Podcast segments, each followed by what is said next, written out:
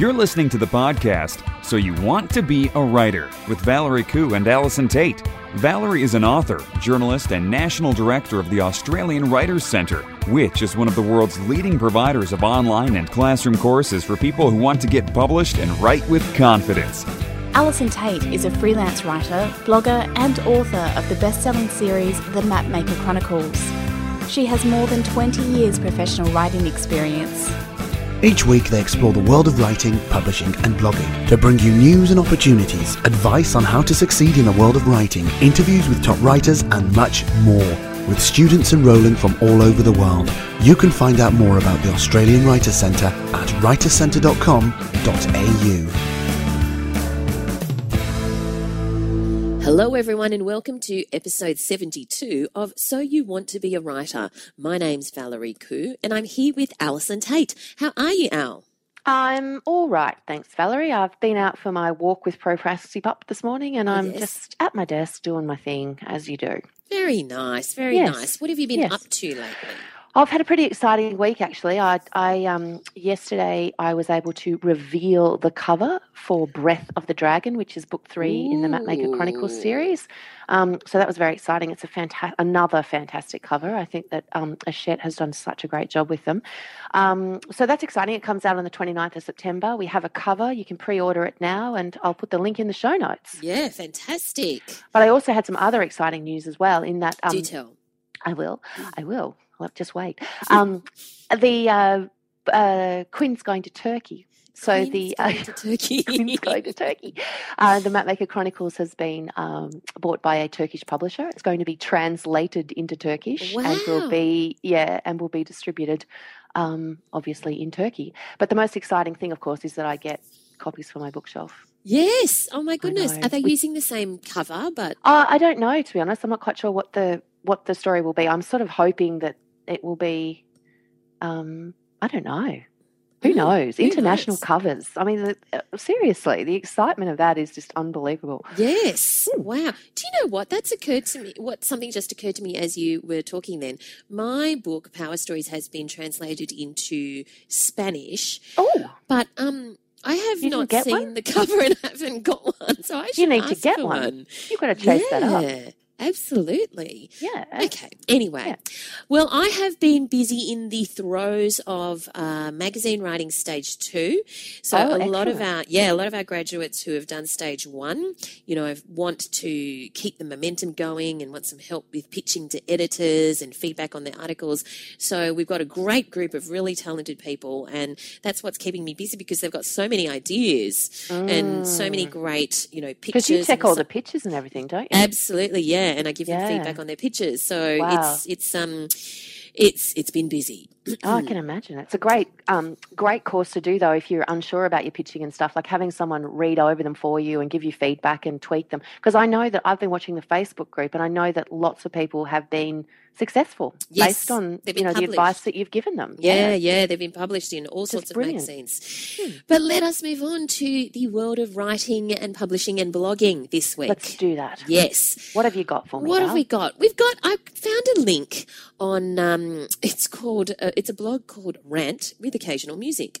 Lovely. yes, it's the blog of a writer musician called Derek Flynn, and I just thought it was good. This this post was good because it's brutally honest writing advice from brutally honest writers. And Oh. the advice is stuff, he's sort of compiled advice from different writers, and it includes stuff like Ernest Hemingway saying, The first draft of everything is shit. Which it is. Yes. Absolutely is. Yes. And uh, Harper Lee saying, I would advise anyone who aspires to a writing career that before developing his talent, he would be wise to develop a thick hide. Oh, it's so true. The rhinoceros skin is absolutely essential. Absolutely. But the most important one, of course, don't, but from, from Lev Grossman, don't take anyone's writing advice too seriously. Well, you know, I, I, I, I sort of agree with that to a degree, um, in the sense that I'm about to give some writing advice here, so you can completely ignore it if you want to. But I honestly think that you don't know how to write a book until you've written one, Mm, and then you know how you write a book. mm, Because I think everybody approaches writing books differently, and until you learn how you write a book, you can't. it's incredibly difficult to actually um, to even know what to do. So I think the, the the absolute best thing that you can ever do is just to start writing a book and have a go, and then you work out your process as you go. And I think it takes.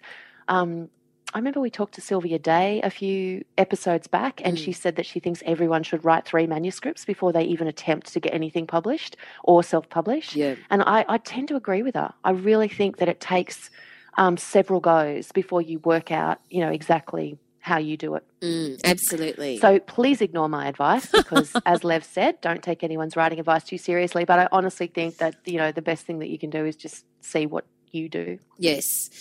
But uh, Harper Lee, who we all, all just quoted, you know, Mm. has been in the news lately, as we know, because of Go Set a Watchman. And you said that you weren't going to read it. I didn't, and I yes, won't yes, that's right. because I'm Um, stubborn like that. But it's in bookshops everywhere, pride of place, front and centre. You Mm. can't avoid it. But I thought it was interesting this link I found in The Guardian. Uh, a US bookshop is offering refunds for Go Set a Watchman. okay, Yes, refunds. yeah. Jeez, that's That's making a statement, but of course, Really? it's giving them a lot of publicity Yeah. because it's a bookshop in Michigan called mm. Brilliant Books, and it's saying that customers are owed apologies. Mm. For portrayal of Harper Lee's long lost manuscript as a nice summer novel rather than an academic curiosity. Interesting. Interesting. So it's going to the extent of saying, we'll give you your money back. But I think it's interesting too because I know a lot of people like you know we're kind of write in the middle of, of the world of writing and stuff, so we understand that it was written as a first draft. Yes. That the second book is actually. You know that that um, To Kill a Mockingbird was actually the second book, not the first book. But lots of people I've spoken to, you know, just your average Joe reader in the street, they think it's a sequel. Yeah, they, right. they believe that it was written, you know, second. They don't understand that it was a first draft of what it actually became To Kill a Mockingbird, Mm. and they are disappointed. Like I've seen so many people in my Facebook feed are just like, I really liked the first one better, Oh, you know. And I, I, I do wonder, you know, that that that it's been kind of sold strangely. Shall we just say that? Yeah, let's yes. just say that, shall we? Yeah. I So- wish we could know, you know, why, like, what Harper Lee really thinks. Uh, uh, yeah, I wish we could too. Yeah. Uh, but you know whether. Mm, I don't. Yeah. Like, you always wonder what really happened with Tom Cruise and Nicole Kidman. It's the same. I really want to know what Harper Lee really Uh, kind of. Yeah. Yes. Um. Yeah. Okay. Just going to leave it right there. I think. Moving right along. Moving right along. What have you got for me? A link from Jezebel. Uh, it's a post called Homme de Plume. What I learned sending my novel out under a male name. Mm. Interesting. It was a very interesting post. This I was. Yeah, I read it. Very, very great interest. interesting. So you know, she um, she sent out uh, she you know various queries to people, and um, under the name of George, and within 24 hours, George had five responses, three manuscript requests, and two warm rejections, and that was uh, out of sending six queries out. So she got five responses at least. F- And she says, for contrast, under my own name, the same letter and pages sent 50 times had netted me a total of two manuscript requests. Mm, interesting. And she says, My novel wasn't the problem, it was me, Catherine. So, and she says, I wanted to know more of how the Georges of the world live, so I sent more. Total data George sent out 50 queries and had his manuscript requested 17 times. He is eight and a half times better than me at writing the same book. Fully a third of the agents who saw his query wanted to see more, where my numbers never did shift from 1 in 25. Hmm, Isn't that interesting? Yeah. yeah. Fascinating. And sad. Really sad. Really, really sad. Mm. I mean, it just makes you wonder, like, what's going through people's heads, really. Well, it's obviously why Miles Franklin did well, what Miles Franklin did. Mm. And um, and uh, also uh, we've mentioned this in a in many many episodes ago, so new listeners may not remember the story. But of course, there is um, Men with Pens, who is James Chartrand, Mm. and um, who wrote under James Chartrand for oh, a long time until she was outed. And uh, the reason, and her name's Louise, and I met her at a bar in Austin. And uh, the reason she wrote as James Chartrand is she found that when she was, you know, putting her work out there, and she doesn't write novels, she, she's like a copywriter, she would easily get paid double, triple, you know, when she was writing as James as opposed to when she was writing as Louise. Yes. Mm, so you are quite quiet, Alison. Oh, okay. I mean, what do you say? Like, what can I say? Like, I here I am as a as a female writer and author, and there you are as a female writer and author. And I mean, what do you say? There's, you, you basically go.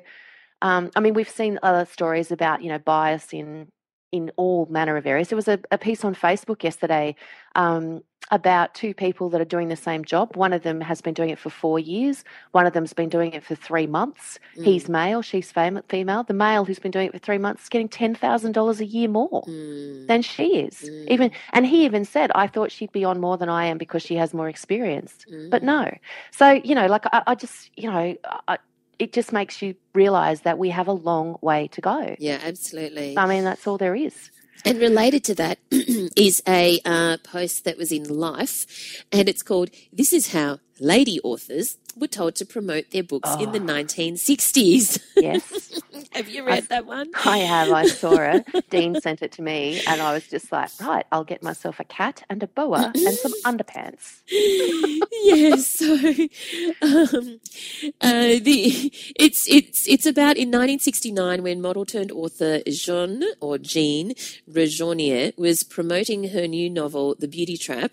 The advice that she got was quite gender specific. Specific in a life photo essay called "What It Takes to Be a Lady Author Anymore," she posed with shots on how a woman should promote her literary work.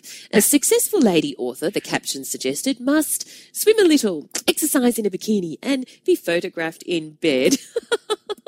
Oh, see, like right there, we're in trouble. Like, yeah. I, A, I don't swim. B, I don't walk procrasti pup in a bikini. Mm-hmm. and C, I'm never going to be photographed in bed. You Like, don't really? swim. Oh, well, I do, but not not for the joys of the world. Oh, okay. Not to Instagram, baby. Okay. okay, I get it. Yeah. Mm. Right. Yes, well, we, we have, we, obviously, we haven't come that far since 1969. Wow. Really, No. have we? No, and there's today's depressing thought. yes, let's. Geez, we're really on an upbeat level today, aren't But we? you've got something a little bit more encouraging. I do. Well, I do. Um, one of the things that I get asked a lot is um, I have a lot of uh, readers and members of my um, uh, blog community who ask me they're really keen to encourage their own children to write. Mm. They want to, um, you know, get them going and they want to know how to get started and all that sort of stuff. So, um, one of the things that I think is always a really good thing with kids is to give them a goal. And there's a new award called the Young Writers Award, uh, which is open to kids 9 to 13. It gives them the opportunity to become one of Australia's youngest published authors because the, the winning stories will be published in an anthology. Um, so they're actually going to put out a book, which will be in bookshops and all of, and distributed throughout Australia. Um, and so I think if you've got a kid who likes to write and you're interested in you know developing that, have a look at at the award. Um, encourage them to enter. I think entries are open until look the 11th of December, so they've got a lot of time to actually you know get something together. I'll put the link in the show notes um, for all the details of how to enter and that sort of stuff. Um, but I know lots of kids who are really enthusiastic writers, and I think that it's definitely worth giving them something to work towards. And there's prizes. I don't know what the prizes are, but they're cool prizes. the website. So you know that's all right then, isn't it? Fantastic. Yeah, That's so, awesome. There's something a bit um, more upbeat.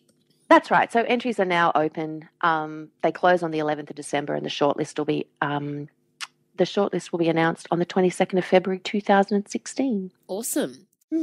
So I want to talk about Kitty Litter. oh, great. I love it when you bring up those topics of conversation that are so fascinating to me. So I've been trialing this new kitty litter, which is um, it's fully recyclable, and you don't have to clean it out. You just chuck the whole box in the bin, uh, and it's called Pearly Box.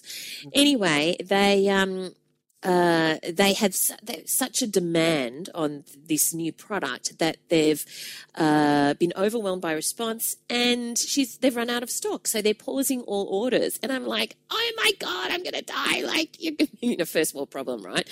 Okay. And they Where are you going with this? they said they sent this email back, and it said. We are sending out the last pearly boxes tomorrow, and there are still a handful left. So, if you would like to place another order to tie you over, then you Oh. are able to do so. Tie you over, not tied you over. I know. So my I was it, um, overwhelmed with immense joy that I could get more pearly boxes, but I was then very disappointed at the use of tie you over, and that is a common mistake, don't you think? Because in fact, the terminology is tied you over, T I D E. And the Macquarie Dictionary defines it, you know, it's, the phrase tied someone over is to get someone over a period of difficulty or distress or enable someone to cope temporarily. So surely she meant that she was going to help tide me over. She was going to tide you over. I have to laugh though because um, I've just recently had. There's just been usage of this in my life recently myself. So I'm at the bakery the other day with my youngest son who's eight, and I'm buying, you know, today's wholemeal slow sliced toast, you know, loaf, and he he looks up at me and says in this enormous voice, "Mum, I think I'm going to need a white roll to tide me over." I'm like, what? For the half an hour to lunch. but the entire like there was you know 10 people standing there at the bakery and they all just cracked up i thought it was hilarious so he's using it correctly i'm very proud of him Yes, I would be very proud too. Well done. just need one to tide me over awesome All So, right, yes. so Tide you over, not tie you over, everyone. okay thank you for that Valerie. What's happening in the world of blogs? Oh, Moving it's so exciting. We've got some excellent news. So, Nikki Yes. Parkinson from stylingyou.com.au, who we interviewed for our podcast A many while back, ago. yes. That was when her book came out. So, it would be like last October, I think. Yeah. Yeah. Yeah. Um, she has won the Telstra Business Awards um, in Queensland, the micro business category. Yay, Nikki. So go, Nikki, and proving that you know blogging can be a serious business. So I, you know, I, I think she's probably the poster girl for you know building your blog into a business in Australia, and I think she's done a brilliant job. So well done, Nikki. Well done. Fantastic. We love very Nikki. proud. Yes, very proud. Hmm. But let us move on to our writer in residence this week. I think this guy is fascinating. His name is John Tesarsch, and he is a Melbourne based author. And um, I thought it was interesting because he's 47, so he came to writing later in life. And he's actually started off as a um, world class cellist. You know, he went to Vienna to. Um, study, but then, quite sadly, he became allergic to the rosin that you rub into the bow of the cello. So his Oh. skin started falling off and he couldn't play the cello anymore. So he had to find another career and he decided to study law and eventually became a barrister. But a few years ago, he unfortunately developed tongue cancer and um, had to get part of his tongue cut out, and he had some time off. And during that time, he, you know, uh, he had to. To, you know, take stock of his life and have a rest. And he started to do a lot of writing. And he ended up with his first novel in 2010 called The Philanthropist. But he has just released his second novel, The Last Will and Testament of Henry Hoffman. So I thought that it would be a fascinating um, interview to have a chat with John. Thanks for joining us today, John. Nice talking to you, Valerie. Now, for readers and listeners who have yet to read The Last Will and Testament of Henry Hoffman, which is your latest novel, can you tell us what it's about? Yes, well, it's a novel which is about three siblings whose lives are turned upside down when their father is diagnosed with dementia and shoots himself rather than ending up in a nursing home. After his funeral, his eldest daughter Eleanor discovers a will in which he's left his entire estate to a woman she's never heard of before. She doesn't know what to do. She doesn't know whether to um, show it to her siblings or to hide it from them or to tear it up and pretend it never existed. She eventually decides that she will hide it and she sets out to discover this woman and who she is and to discover the truth about her father's past. And what she discovers is something she could never have imagined. Right. So, how did the idea for this book come to you? Was there some kind of light bulb moment, or did the idea evolve over a long period? Can you tell us about that?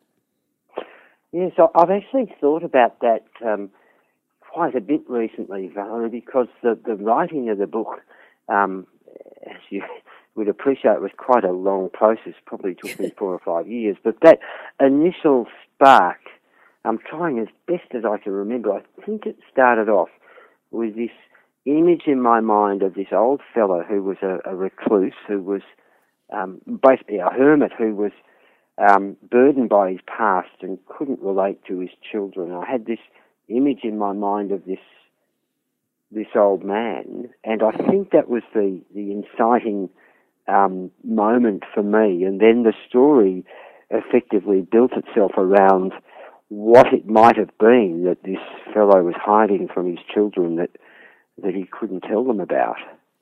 Was the old man based on anyone who you know came across your path, or how did that image come into your head?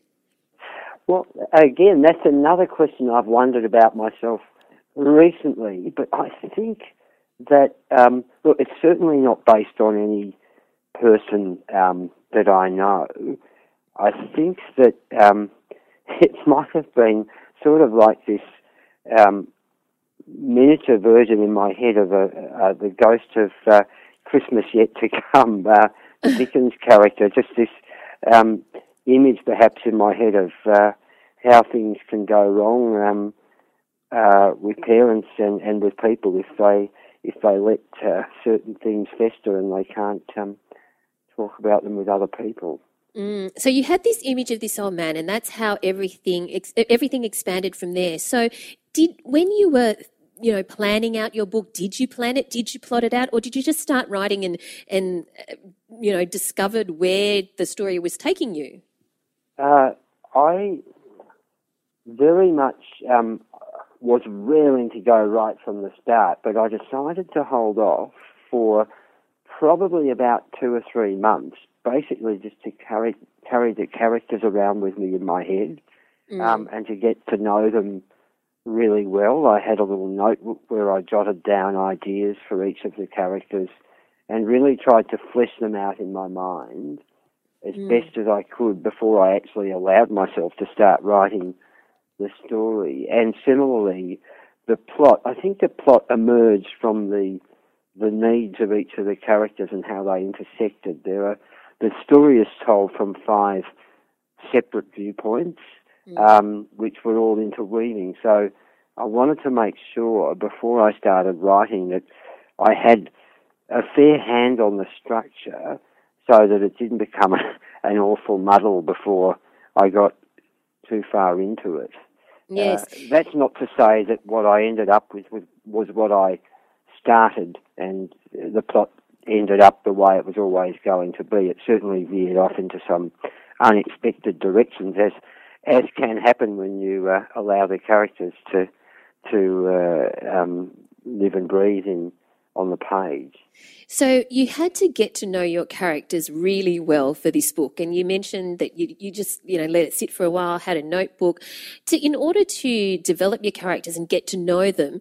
Wh- what did you write in that notebook? Like, did you put them in different scenarios, or did you you know um, put them in the scenarios you thought that would end up in the book, or did you just do some exercises to to see how they would react in various situations? How did you get to know them?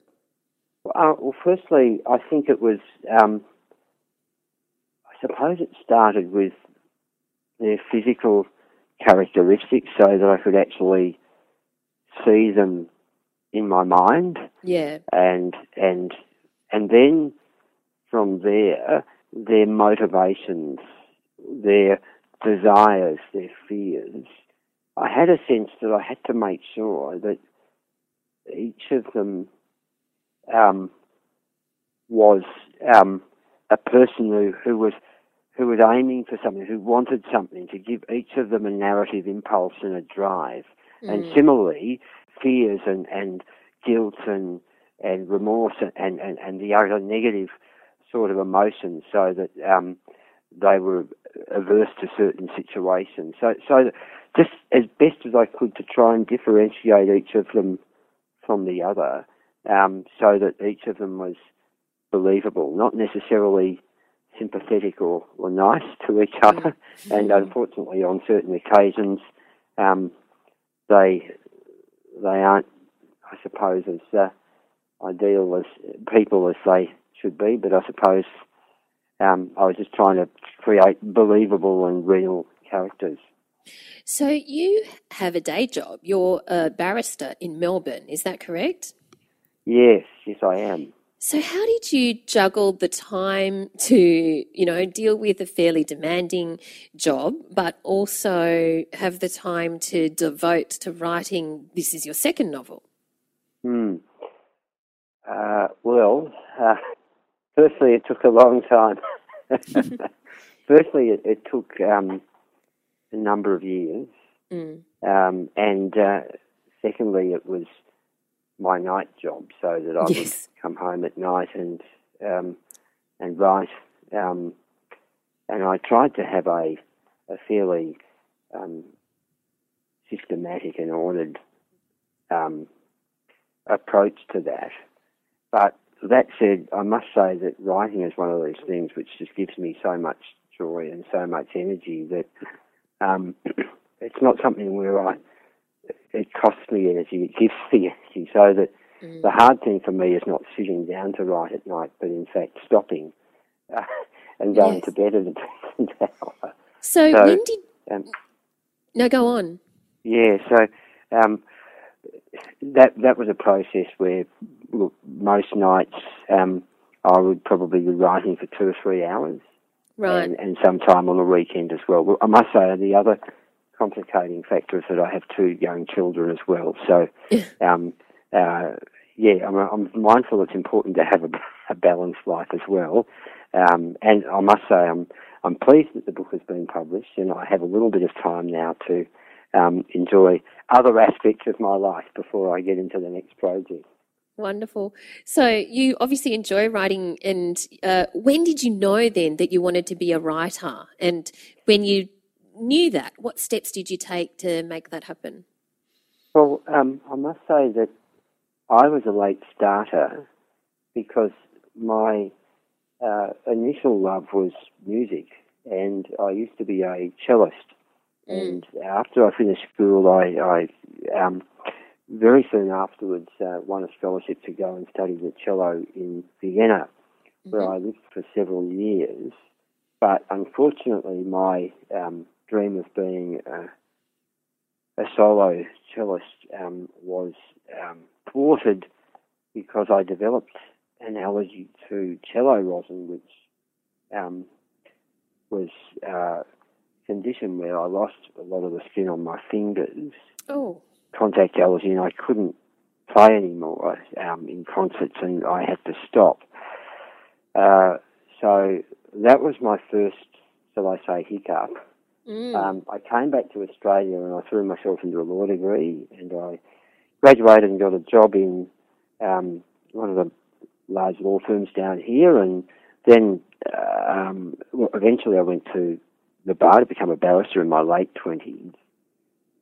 And um, I'm skipping over a few, a few things. A little bit happened in the interim, but uh, Valerie, sure. uh, for all intents and purposes, um, I'd been a barrister for about a year and a half, and again, life was going swimmingly until um, I was on a an overseas trip to South America at the end of the year, and I developed a little ulcer in my tongue, which um, looked fairly nasty and wouldn't go away. And to cut a long story short, I had developed a tongue cancer, which mm. um, led to me having surgery to remove half of my tongue led to me having chemotherapy and radiotherapy and taking over a year off work.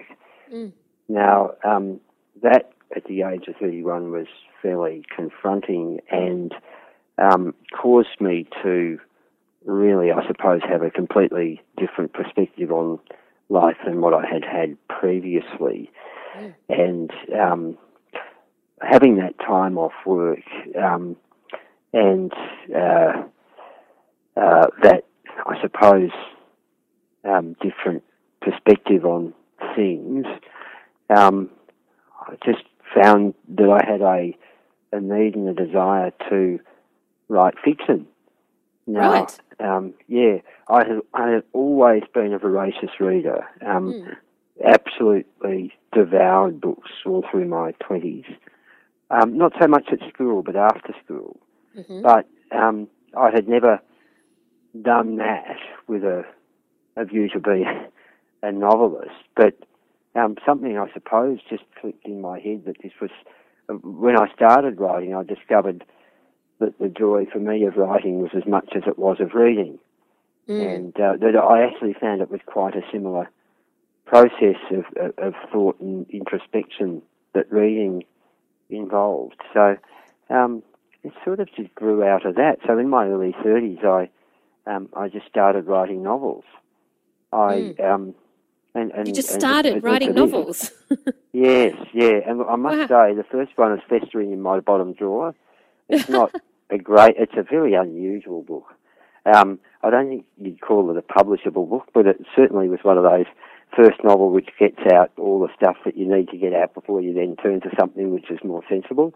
Yes. And um, yeah, I just I, I um uh, I wrote another couple which are in the bottom drawer as well, and then um, I think having those three which I had a go at, then I started on the philanthropist, which was the first book, which which um, I then decided was um, the book I really wanted to to get out into the market, mm. and and that was my first one, which was published. So um, there were a few years there, but um, uh, yeah, it ended up in um, my first book being published, and now my second. Yes. So The Philanthropist, which was your first novel, was in 2010. Now, this is your second novel. So I often talk to authors on their second novel, and they tell me about the, you know, kind of like the pressure of the sophomore act in a sense. You know, they've really got to deliver this time because to show that the first one uh, was real in a sense. Did you feel pressure with this novel? Uh, well, um, one. Uh I suppose, um, good pressure valve release for me is that I have this other very um, consuming um, job as well as a barrister. So mm. um, uh, it, it's nice. I mean, for me at least, as a as a writer, it's nice to have something that I um, can turn my attention to um, when I'm not writing.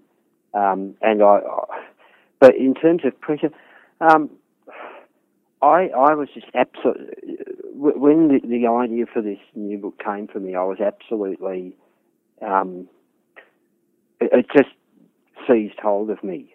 Right. Absolutely seized hold of me, and I just had to write it, and I couldn't let go of the idea until it was done and dusted. So, um, the first draft was a pretty feverish um, period of time for me, and um, then I suppose it's the redrafting which takes for me the the most amount of time. Um, so that the initial draft is something um, I fly through, and the, and the redraft it costs me a lot of time and effort. And right. certainly in that redrafting process, I was very conscious to, very very conscious to do the absolute best that I could to to try and make it um, sparkle. So yeah, I, I, I really yeah whether it does or not is obviously not for me to judge, but I certainly left no stone unturned to, to give it my best shot. How did you know that you had, you know, gotten it to a stage where it was the best that you could do? What were the signs for you that made you feel, okay, this is the final draft? I suspect I got to a point where um, I was um, changing things several, the same sentence several times. I descended to a level of detail which was probably a little bit unhealthy, um, mm-hmm. and I just figured that it was time to stop um, and uh, and uh, let let go of it. Um, which I suppose that's something most writers, or many writers, could relate to. Um, and and I think also I reached a point where, um, yeah, I I've been living with it and working with it for so long mm. that um, I just figured it was time for somebody else to cast a, an impartial and critical eye over what had been done. Yeah, sure. And so you say you, you call it your night job. So when you come, you know, when you're in the throes of writing it and you come home from, you know, already a full day at work, to get into the groove of writing, did you have any kind of writing routine? Did you have any, you know, like rituals that, or did you aim to uh, write a thousand words a day or, or, any number of words a day, anything like that? Is there, how the, can you tell us about the actual writing process when you were in the throes of writing it? Uh, as, as for a, um, a transition, look, generally, because uh, our kids, when I was writing this in particular, they were quite young, so they would go to bed well, 8.30ish or 8 o'clock, and then I'd have a chat with my wife, and then I'd probably sit down and start writing at about 9 o'clock. But as soon as I sat down to start writing, bing, I was, I was on and I was um, alert, and um, so uh, it really, it really just grab me. Wow. Um, so, um, yeah, seriously, it was the harder thing for me was was knowing that if I overdid it mm. um, on a night, then I'd be exhausted the next day. So just knowing that, setting myself a sensible end point at night, making sure yes. I had a, a clock or something visible so that I, the time didn't just slip, slip past too quickly. Um, so no, I didn't have any targets, although certainly I, I do like to be efficient and, and write uh, and not um, not uh, spend, spend too much time dilly dallying because unfortunately so much to do. Yes. So, so clearly yeah. you never suffered from writer's block. Uh, certainly not while drafting this book. Mm. Um, and look, well, fingers crossed I won't in future. Um, yes. But I suppose you never know. I mean, there are so many instances, you know, of writers who do have trouble coming to a new book. And I must say, even like um, a great writer who I so admire, Ian McEwan, I, I remember him saying once that like each book for him is. Well, I might be quoting him wrongly, but I believe it was in my belief that he said something to the effect that it was quite daunting even for him to start a new novel because each new novel then is is really a fresh challenge and you you never really know whether or not you're going to finish it and do it justice until you mm. actually get get to the end. So, um, and I certainly feel like that, even though it was a joy to write it, still there is a an element of dauntingness um, at, at, the outset of oh dear, am I going to be able to carry this off and mm. can I see it through? On that point, then, what was the most challenging part of the process? What was it that you know you did find hard? Because because it sounds a bit easy at the moment. what was oh, hard no, no, about no, it? No, far from it. No, no. Um, well, certainly, I mean, the first the first draft for me was was the part which I found um, the most shall I say, easy because um, I allowed myself to, to do a very rushed and imperfect and deliberately careless job on that first draft, just so that I had a could sustain the idea from the beginning to the end, and then and look, I, whether or not this works for other writers, um, I'm not sure. But then I then I went back to the start, and I worked on it painstakingly, line by line, mm. um, for much longer than the initial draft took. And that, for me, was the most difficult part of all. So the redrafting for me was a, was really challenging, and the mm. most challenging thing for me was um, trying to um, differentiate and give life to each of the characters and make them believable mm. um, and consistent within each other, yet um, capable of surprising the reader, and also um, having a style appropriate to each of the characters, which made as, as little distance as possible between the minds of the characters and the reader. So trying to establish that immediacy and that connection on the page to the reader for me um, was a technical matter which I gave very, very great attention to. Again, whether or not it works or not is not for me to judge, but certainly that was that was something which I was very preoccupied with for a long, long period of time.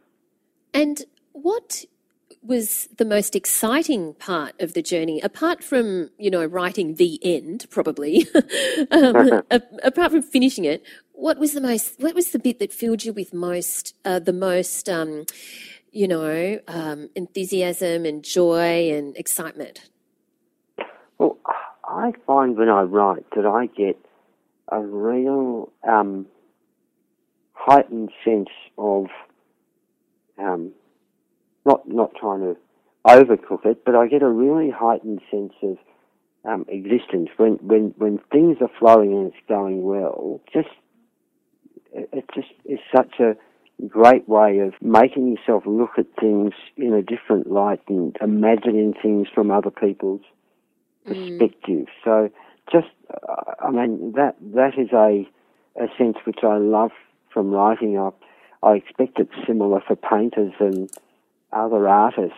That that sort of um, sense of being able to see see something they haven't seen before, look, to look for things that they haven't looked for before.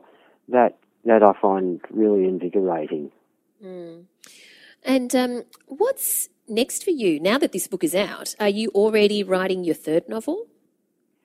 Uh, again, um, I'm deliberately giving myself a little bit of a holiday. Yes. Um, and uh, I um, I have three plots which are kicking around in my head, and I'm basically allowing each of them to compete for primacy, so to speak.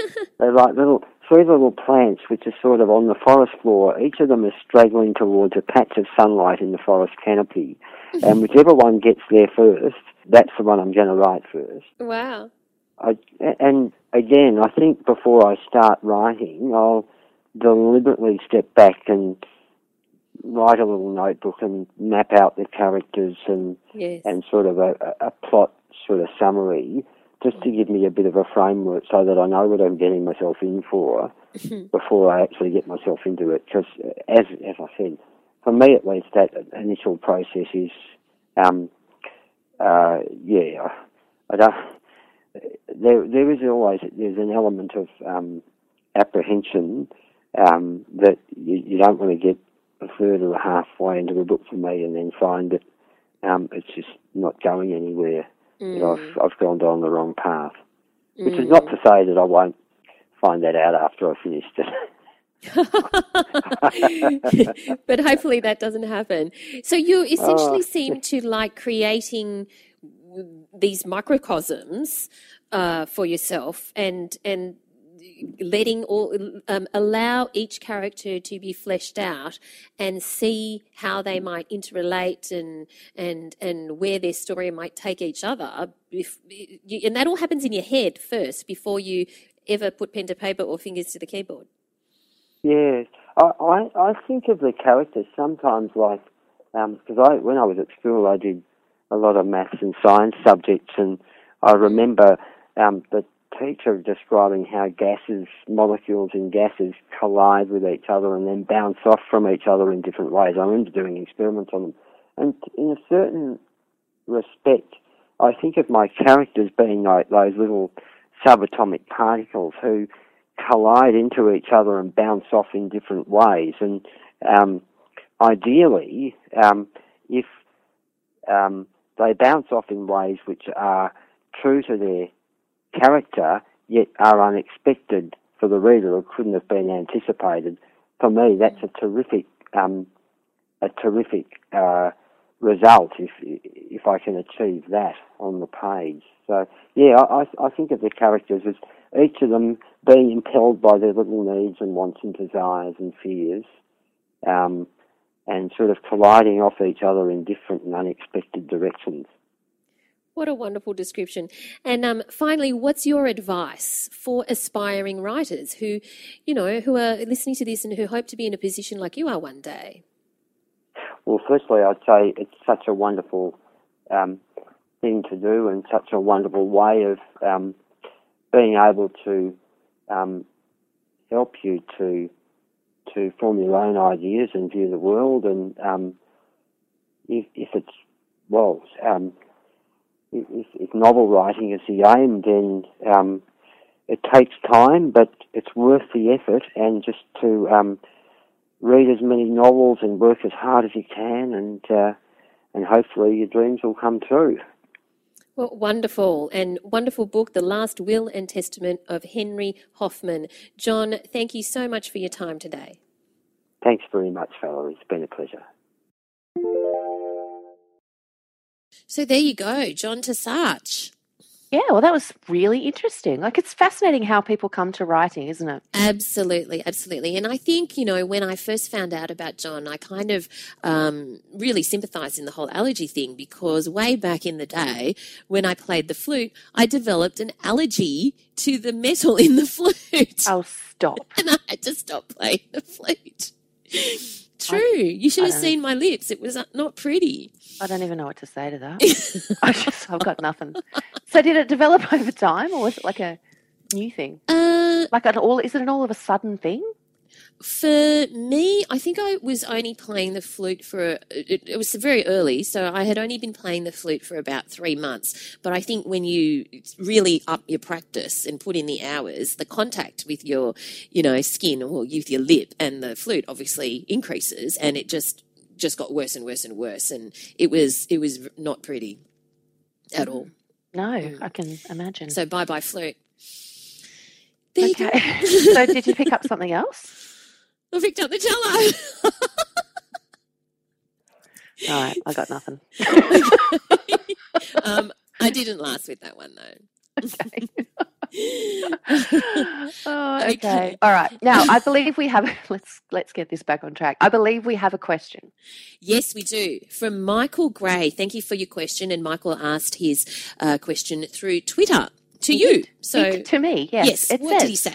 Hi, Allison. I'm a big fan of the cast. Thank you, Michael. Thank you. Um, could I ask if you know the best place to find work for someone beginning freelance content writing? There are so many websites, I have no idea where to start. Mm. So, Valerie, what's okay. the best place to start if you are starting out as a freelance content writer?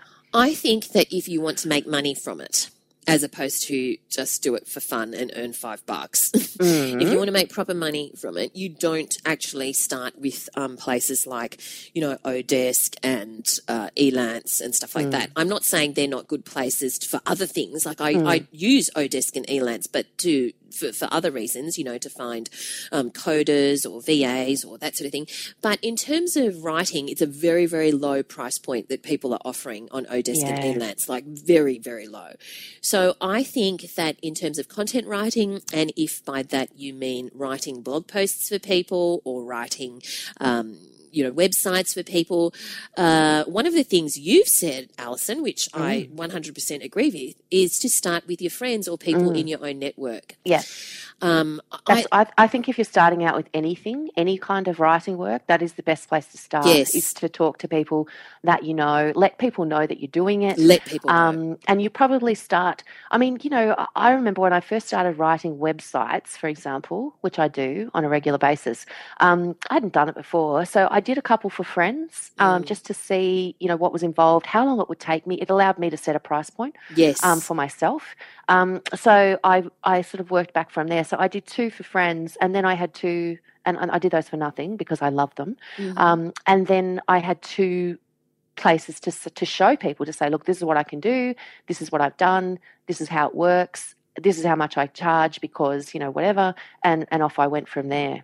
Mm, absolutely. And I think that a smart place to hang out either online or in person, is actually among small business owners because that is where the boom in content writing mm-hmm. is happening. True. Yeah. Other writers aren't necessarily going to need, you know, content. So, but, but when you go to small business networking events and say, oh, I'm a copywriter or, oh, I'm a content writer, mm. that's when people go, I need your services. Mm-hmm. And you need to actually get out there and hang around small business owners if you want to do, you know, blog writing for a dentist or a chiropractor or a real estate agent or whatever, whatever your area of interest is. Yeah. And if you have an interest in, I don't know, music, hang out with musicians. So you go to where people need your work, not so much the the websites that are saying, "Hey, we'll," um, you know, like like Elance and Odesk. However, there are websites I will admit that, like um, King Content and Newsmodo, that are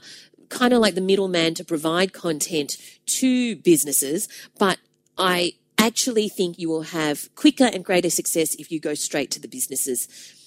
Okay, know, can I also make news. another point? I yes. do have one more very exciting point to make. Do go. You need your own blog and it needs to be good. Uh, and yes. you need a social media presence and it yes. needs to be consistent because if you are putting yourself out there as a content writer you need to show that you're actually doing it um, mm. even if it's only on your own blog and or your own website and things like that people will want to get an idea of the kinds of things you're doing and if you're going to do that make sure that you proofread them and make sure that they're edited and uh, you know like if i go to a if i'm looking for a content writer and i go to their own blog and it's full of spelling mistakes and it hasn't been updated since you know 1992 mm. um, i'm telling you that that is not the impression that you wish to. Like your blog is your business card for this kind of work. Yes and I agree about having a social media presence. Someone yeah. in uh, someone in the uh, one of our students actually said that you know she's not on social media, not on Instagram or Facebook or whatever, and not on anything, and doesn't really want to be. Is that professional suicide for her as a writer? And I said, no, it's not professional suicide. You can still be successful as a writer, but it'll just be 10 times harder for you than somebody who does have a social media presence. Because it's it, not... it will, because people, mm. I mean, you know, it's just an unfortunate fact of life these days. And it's, it's like authors who tell me that they just want to write a book. They don't want to, you know, have to do platforming and they don't want to be doing blogging and they don't want to do anything. Yeah. The first thing that people do these days is to Google you. Yep.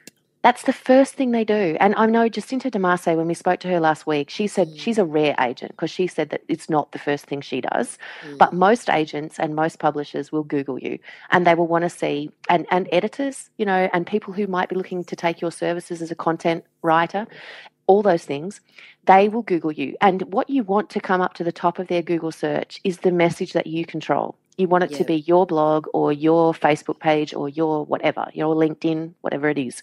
Yeah. Um, so be somewhere. Just Absolutely. be somewhere. Absolutely. And be consistently there so that you do rise to the top of that Google search. So, Michael, we hope that's useful for you. Um, if you have any other questions, you know, ping us again on social media. And if any of you have any questions for our segment on our Working Writers Tip, please do let us know. You can email us podcast at writerscentre.com.au or just ping us on social media. Hmm. Hmm. Speaking of which, Yes, where do we where, find you where on social will we find me? Oh, let's go through the trail. So you will find me on Twitter, as Michael did, at at Al Tait, A L T A I T. You will find me on Facebook at Allison Tait Writer. Um, but probably the best place to go is allisontait.com because all my links to everything are right there. Yep. And you'll find I should me. have said that first, shouldn't I, really? yes. Anyway. You'll find me at valeriekhoo.com and you'll find the show notes writerscentre.com.au slash podcast. But I have one more thing to say, which yes. I've forgotten to say for the last couple of um, episodes, is that stick around to the very end of the episode, everyone, because at the end of every episode, we've got a surprise for you where you can win stuff. Oh. Mm. So stick around to the very end and you'll get detail. Every single week it's going to be a different thing that you can win. Oh. A book, of course. And, uh, and yeah, you'll find all of the details at the end of the episode. So until next week, keep on listening. We will talk to you then. Bye. Thanks for listening to So You Want to Be a Writer. You'll find the show notes at writerscentre.com.au slash podcast or sign up for our awesome and often hilarious weekly newsletter at writerscentre.com.au slash news, where you'll find writing resources, giveaways, competitions, and much more. This week's giveaway is Finders Keepers by Stephen King, the one and only Stephen King, which is about a reader who has an obsession with a reclusive writer. Visit writerscentre.com.au slash win for your chance to win. Entries close Monday, 17 August 2015. But if you're listening to this podcast in the future, don't worry, there will be a new book giveaway at writerscentre.com.au slash win that you can check out. In the meantime, if you're looking for the show notes to this episode, go to writerscentre.com.au slash podcast.